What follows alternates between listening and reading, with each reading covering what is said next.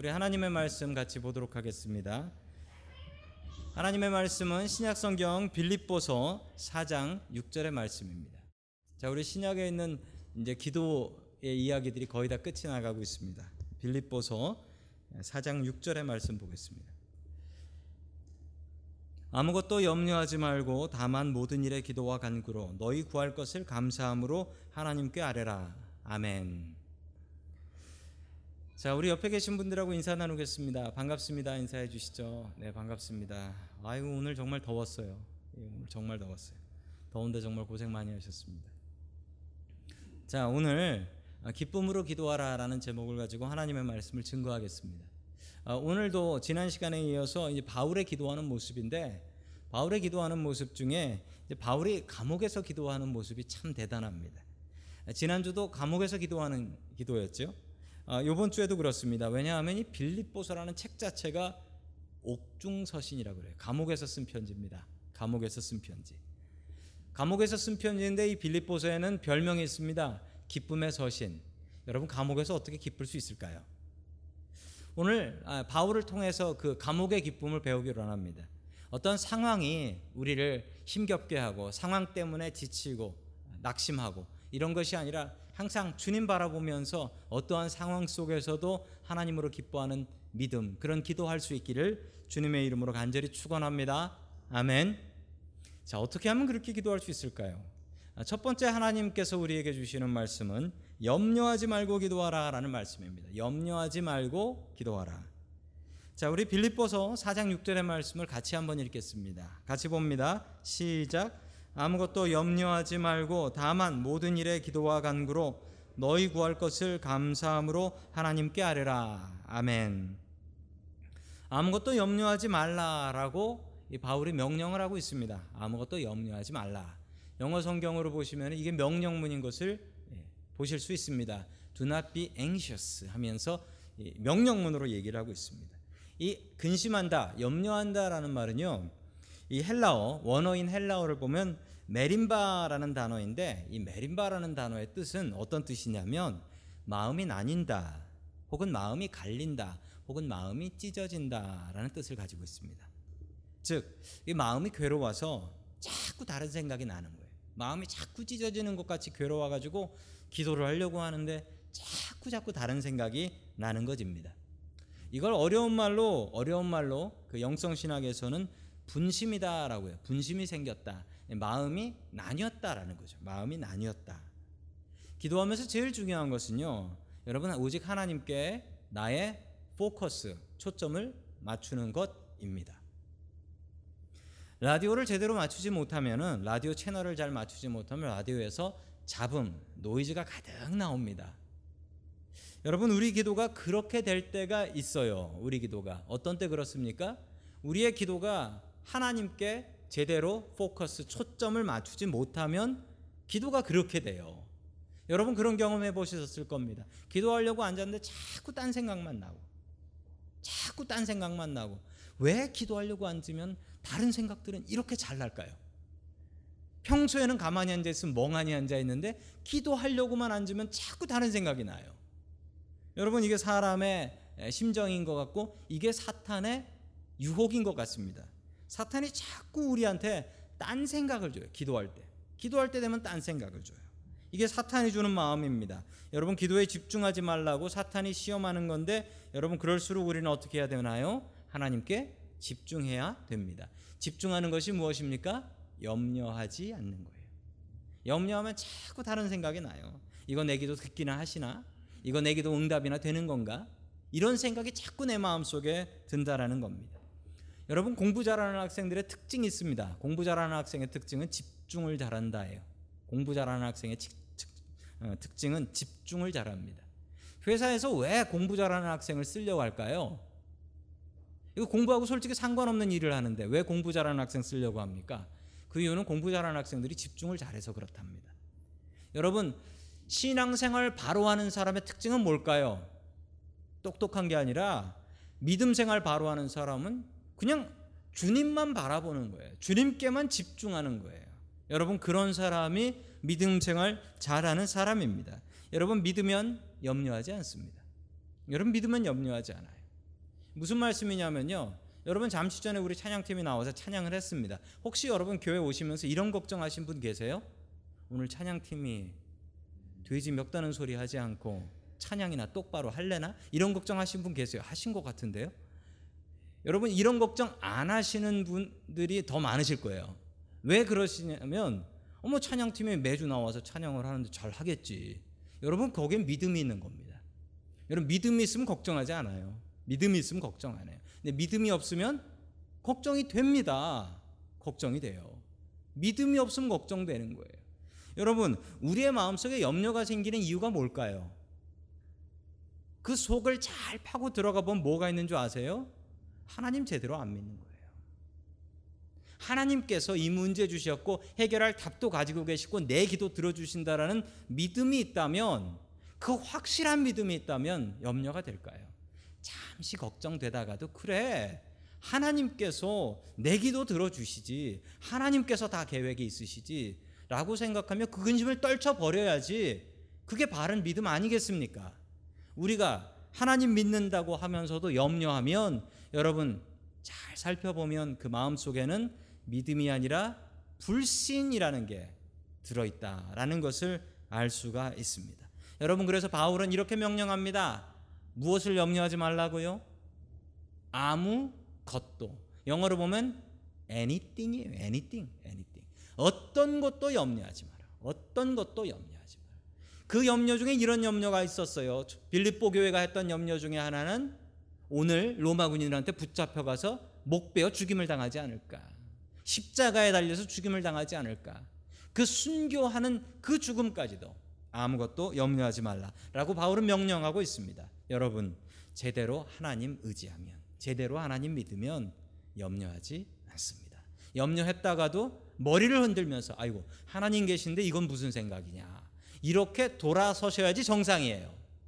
여러분 믿음 가지고 염려를 내려놓는 저와 여러분들 될 수 있기를 주님의 이름으로 간절히 축원합니다.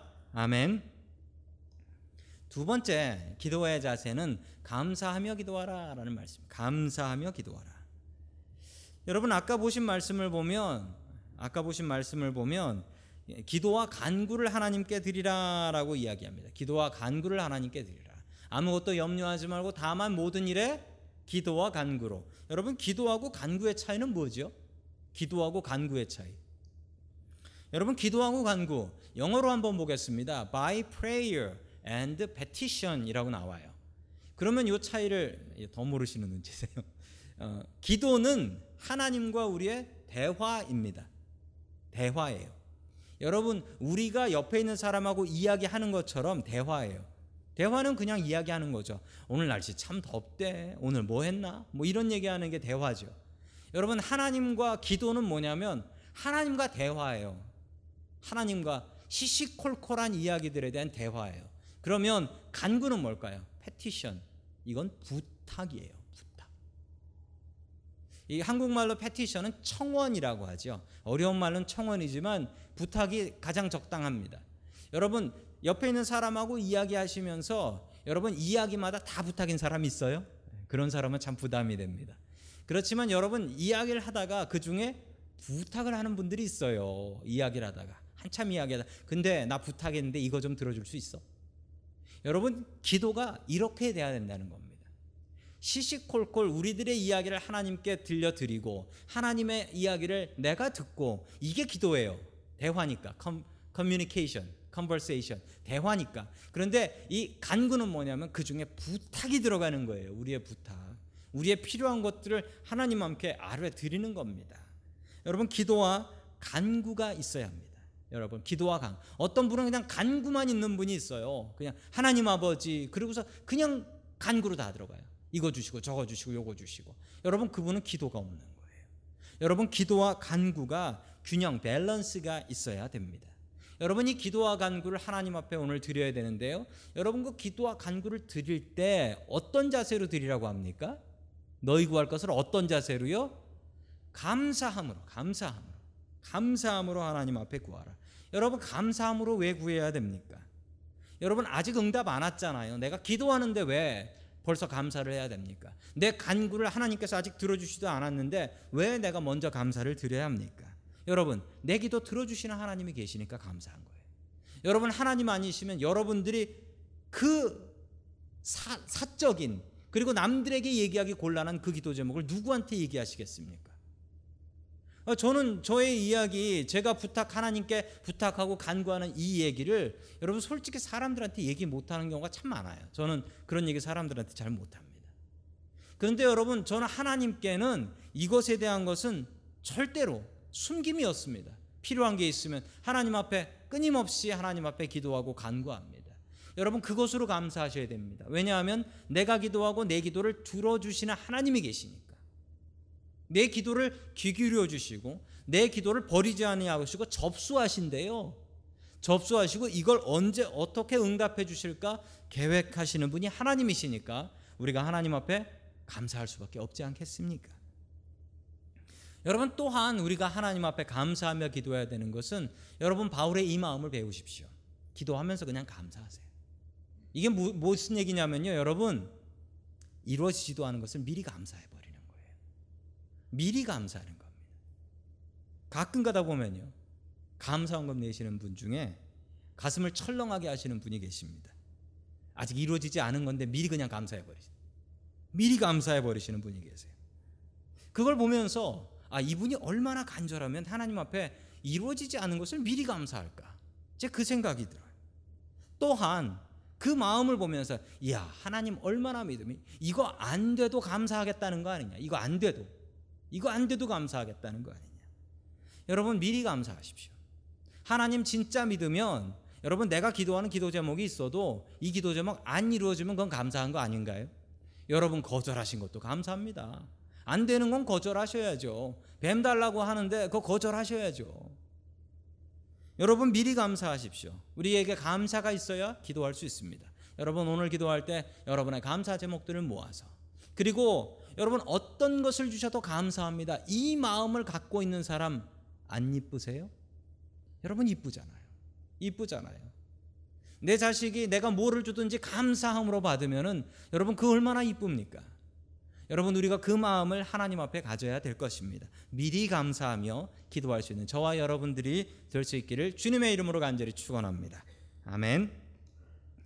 세 번째, 하나님께서 우리에게 주시는 말씀은 평강을 누리라라는 말씀입니다. 평강을 누리라. 우리가 기도하면 우리에게 가장 넘치는 것은 평강입니다. 평강.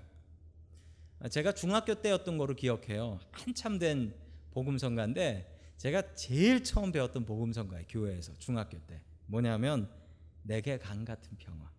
여러분, 기억나세요? 이거 기억나시면은 구세대예요. 내게 강 같은 평화라는 찬양이 있었는데, 아, 중학교 내내 그거 불렀던 것 같아요. 항상 예배 시작할 때는 내게 강 같은 평화 불렀었어요. 여러분, 제가 금요기도회를 드리, 드리고 나면 제 마음속에 항상 평화가 있습니다. 저는 항상 평화가 있어요. 때로는 뭐 저 아시잖아요, 제가 기타 치면서 찬양하고. 그런데 솔직히 몸이 안 좋아가지고 야, 오늘은 진짜 찬양 못하겠다, 이렇게 온 날도 종종 있어요. 그래서 참 감사한 것은 와서 찬양하고 나면 제 몸뿐만 아니라 마음에도 하나님께서 평강을 내려주십니다. 그래서 힘없고 치료받고 위로받고 제 몸의 위로를 받고 또 제 마음의 위로를 받고 돌아갈 때가 참 많이 있었습니다. 여러분들에게도 이 금요 기도회가 여러분들의 삶 속의 활력소, 평강이 될 수 있기를 주님의 이름으로 간절히 축원합니다. 아멘. 자, 기도응답 중에 기도응답은 여러분, 하나님께서 주시는 평강입니다. 저는 분명히 그렇게 믿습니다. 예배를 통해서 주시는 가장 큰 은혜는 저는 평강이라고 믿습니다. 여러분, 오늘 예배 오실 때 정말 괴로운 마음, 죽는 마음으로 오신 분들 계시죠? 그런 분들 계실 거예요. 특별히 그런 분들에게 하나님께서 평강을 내려주실 수 있기를 주님의 이름으로 간절히 축원합니다. 아멘. 우리 다 함께 칠 절의 말씀을 같이 읽습니다. 칠 절입니다. 시작. 그리하면 모든 지각에 뛰어난 하나님의 평강이 그리스도 예수 안에서 너희 마음과 생각을 지키시리라. 아멘. 자, 그리하면 이게 뭘까요? 앞, 앞에 나왔던 얘기입니다. 염려를 내려놓고 기도하라. 그리고 기도하고 간구하라. 감사함으로 기도하라. 그렇게 하면, 그렇게 하면, 그렇게 하면 어떻게 된다라는 얘기입니까? 모든 지각에 뛰어나신 하나님의 평강. 하나님은 우리의 모든 생각과 지혜를 넘어서는 분이십니다. 여러분, 하나님의 응답을 예상하지 마십시오. 하나님의 응답은 예상할 수가 없습니다. 여러분, 그렇지만 인간이 예상할 수 없지만 기가 막히게 좋은 방법으로 주신다. 그렇게 약속해 주고 계십니다. 여러분, 이 평강을 어디에다 채워야 된다라고 합니까?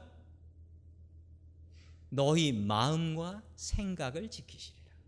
여러분, 이렇게 기도하십시오. 하나님께서 주시는 평강이 무엇을 지배해야 됩니까? 내 마음과 생각을 지배하게 하여 주시옵소서. 오늘 이 예배를 통해서, 오늘 이 찬양과 오늘 기도를 통해서 여러분들의 마음과 생각이 변화되어야 됩니다. 여러분들이 오늘 이 절에 나오실 때 여러분들의 마음, 찢어지는 마음, 괴로운 마음, 여러분들의 생각, 여러분들의 계획을 가지고 오셨을지 몰라도 여러분 예배를 통해서, 기도를 통해서, 찬양을 통해서 채워지는 것은 무엇이다? 모든 지각에 뛰어난 하나님의 평강이다.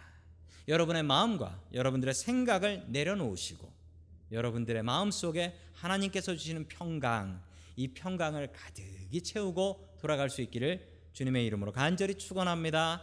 아멘.